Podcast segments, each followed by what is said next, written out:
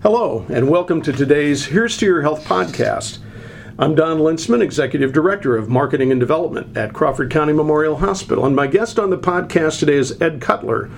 Ed is a certified registered nurse anesthetist and doctor of nursing practice, uh, and also the director of anesthesia services here at CCMH. And Ed, thank you for your time today. I appreciate that. Well, thanks for inviting me, Don. I appreciate it. You're welcome. Our, our, our, topic today is headache and migraine awareness because June, among other things, is the Headache and Migraine Awareness uh, Month. Mm-hmm. Although for people who suffer from headaches and migraines, it doesn't. They don't really pay attention to June yeah. or any other month. It's, it's all because it's always there all the time because this is a chronic problem, Correct. and I think people do experience this in a chronic sort of way. But I, but I think the the first thing that we want to do and most important thing is really define what's the difference between a headache and a migraine. Well, that's a good question. I think I, I think you have to remember a, a couple of things. There, people have headaches all the time. You know, they can be tension related. It can be stress related. It could be for a lot of reasons, clumping down in your jaw, hunger, whatever. Those kind of headaches, they kind of come and go. Some people can get as many as 14, 15 a month, but it's not something that's just basically something that comes on because, say, of tension or stress or lack of sleep. But it's not something that's in the area of migraines. Migraines are a little different because they are not only all headaches probably cause severe pain, but these can be a lot different. And uh, the, the headache is just one part of the migraine. There's other parts we call things like um, there's symptoms that a migraine can can uh, elicit, and we talk a little bit about people hear things about auras and things like that. There's several phases that come with a migraine, which is different than a headache. A headache can have a quick onset, quick offset, but a migraine is a much different thing.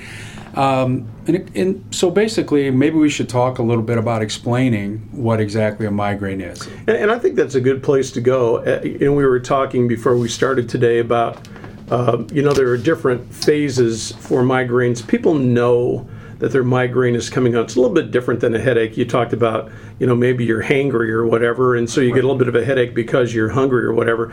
But migraine's a totally different sort of thing. Absolutely. And and so you have these phases, but they're really tip-offs that something is happening that a migraine is going to take place. Right. And it it does occur. Uh, you know, in, in about 12% of our population, and people actually know what's coming on. So the first thing that happens, they call it the premonitory phase, is where there are symptoms that are that, that, are coming on that these people can explain to you. They they suddenly have a, a sudden mood change or a, a food uh, food craving, stiffness in the neck, something like that along those lines. A sensitivity, especially to light, sounds, or smells. This becomes the first thing that this could be a tip off, and this generally can happen anywhere from 12 to 24 hours before the onset of a headache and and that's one of the first things that the people are looking for. That's the second phase is it's called the aura phase, and that's where they start having what we call sensory dis, uh, disturbances, and uh, they can they can really affect your vision. A lot of people describe uh, flashing lights or zigzagging line or blurred visions or even blind spots that get worse over time. Some of the other things too. That's most common that you hear about with people. But the uh, the second thing can be what we call sensory auras, where there's numbness and tingling that you can feel in your arms and face. And if that's the first onset, that also could be something else that you might want to start thinking about heading into the ER too, especially if you're older. That could be something totally different. But that's the second thing that a lot of people will experience with uh, migraines. And finally, there's some motor uh, auras that may not be as common, but they can affect your speech, your having trouble understanding what others are saying and you know or even making out words or sentences and you're just not thinking very clearly. So this is the onset. This is the aura phase. And then unfortunately comes the hard part is the headache phase. And, and one thing i just want to point out the that the word migraine actually is derived from the Latin word for hemicrania, which means half skull. So a lot of times people are, are only experiencing this headache on half their half their side of their head, but they can on both sides. But people have these migraines. Uh, they, they really start to become very, very severe and, and, and can be debilitating.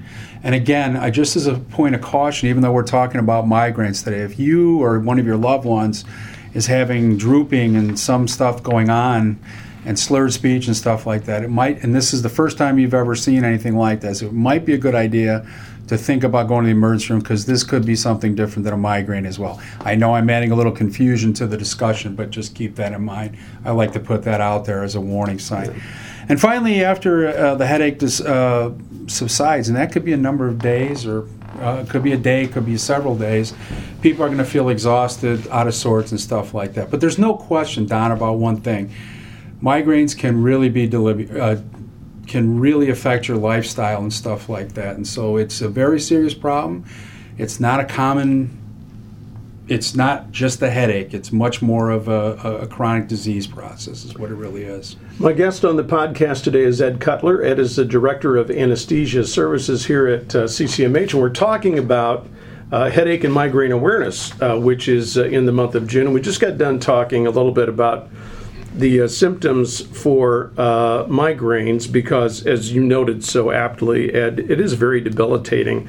And uh, I, I, know people who have migraines two, three times a month, and it they really suffer from it. it they, their work life suffers, their personal relationships suffer, and, and it's unfortunate. But I think maybe what what people are thinking what are the risk factors for this? I mean if there's a if there's a risk out there that i could avoid that maybe i wouldn't get a migraine I mean, what what are the things that i should be paying attention to? Well one of the it could be several things. There's there's certain risk factors might include food. Anything like aged cheeses believe it or not can trip huh. migraine. Uh, uh, nitrate nitrates like a lot of msg or something like that those have some they can be a trigger as well. Uh, obviously, if you're under a stressful situation, you have a propensity to migraines. Learning to decrease that stress, you can. One of the unfortunately, m- women tend to have more migraines than men. So being female, especially in your fourth or fifth decade of life, third to fourth, fifth decade of life, can be a major problem as well as menstruation. So those are some of the risk factors.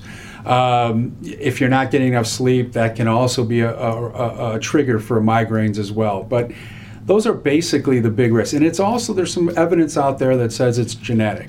That if you have somebody else in your family, say your mom, dad, whatever, had a history of migraines, there could be a genetic uh, component to that as well. So you might want to be on the lookout for that.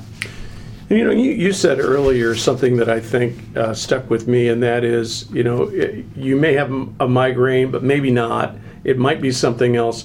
How do you go about getting an accurate diagnosis well, on migraines? That's a great question because it's hard. It's a diff- It's called a differential diagnosis, but what they're looking for.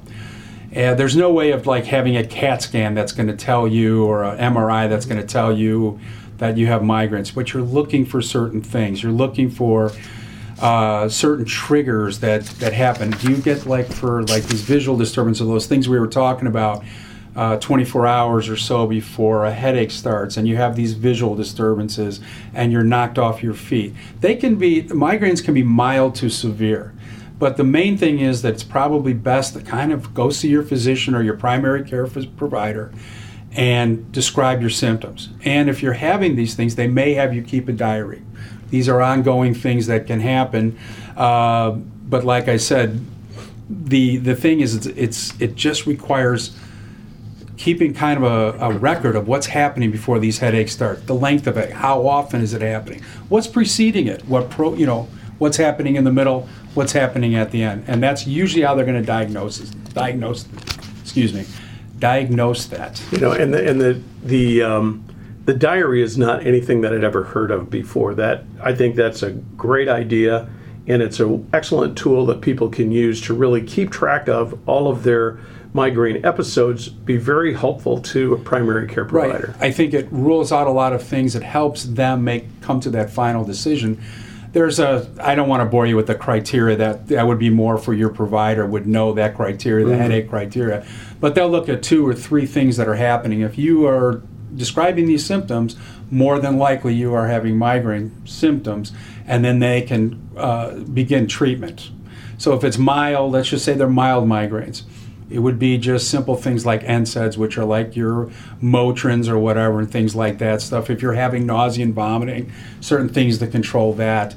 Uh, and then it progresses further on. If they decide that you're having you, you're not controlling it, there are certain classes of drugs. And the good news for migraine sufferers, I don't want to go spend all the time talking about which drugs. It's a lot of technicality, but there are new drugs coming out for migraine headaches. They're on the market or they're in research and they're showing a lot of promise. Because in the past, we've always thought it had something to do with your blood vessels expanding and contracting up in your brain area.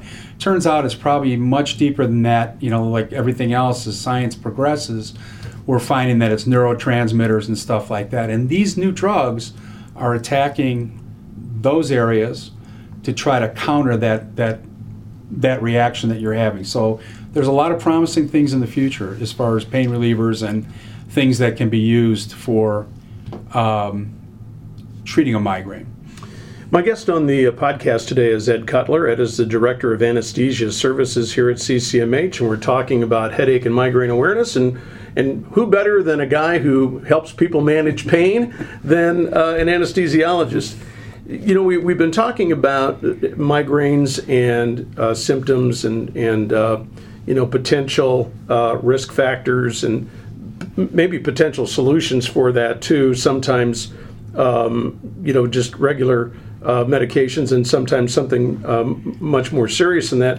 But when should a migraine sufferer actually go see a physician? I mean, because uh, you know there are a lot of people like me that you know once a couple times a month maybe you end up with a headache. But for people, I mean, is it, it what's the what's the amount of frequency? What's well, the severity? Yeah. I mean, how do you know that? Well, it's it's hard. I mean, you know, if you if you're a new sufferer, is it just a headache? But if you're having things like nausea, vomiting with these headaches, vision problems, uh, you know, again, as I mentioned earlier, tingling, numbness in your hands and feet, or whatever, it's time to go see your doctor. And it's time not to wait. It, it may be a migraine, but you should not be self diagnosing yourself leave that to a professional, leave that to your primary, because if there's other things going on, we, they can help. And if it's the beginning of a migraine, if you're just starting this out, you know, you may have never had a migraine before, but it's probably going to be debilitating, and you're going to have some of these symptoms with it. Would probably be a time to go in because there's other things out there. You know, we could be talking about a migraine, you could be talking about a stroke, but the important thing is that you start having these symptoms. I'm not talking like a headache because the kids are driving you nuts. I'm talking about things with nausea, vomiting. Let me reemphasize vision problems. They're coming on for like 12 hours. You feel this weirdness coming on, then this headache strikes. Those are the times to go in and see your physician. Get started early. Um, one of the things, too, once you've, you've been diagnosed with this, and I'm sure if you have a migraine, you're listening to this, they're going to tell you some other things that you might want to do. Exercise regularly. Uh, look at your diet. If you're eating uh, a lot of things with nitrates, like hot dogs and things like that, maybe something you want to change.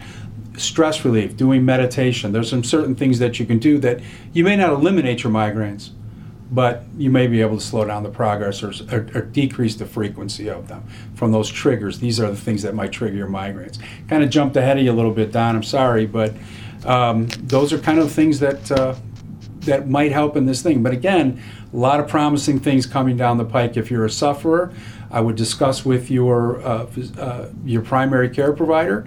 Talk to them about the medications that you might be on, and, and ask about some of the newer drugs that are coming on the market. You may be, and this may be uh, an answer to your prayers. My guest on the podcast today has been Ed Cutler. Ed is a certified registered nurse anesthetist and a doctor of nursing practice here at CCMH. He's also the director of anesthesia services. And we've been talking about headache and migraine awareness in the month of June. I'm Don Lintzman, Executive Director of Marketing and Development at Crawford County Memorial Hospital. We care for life.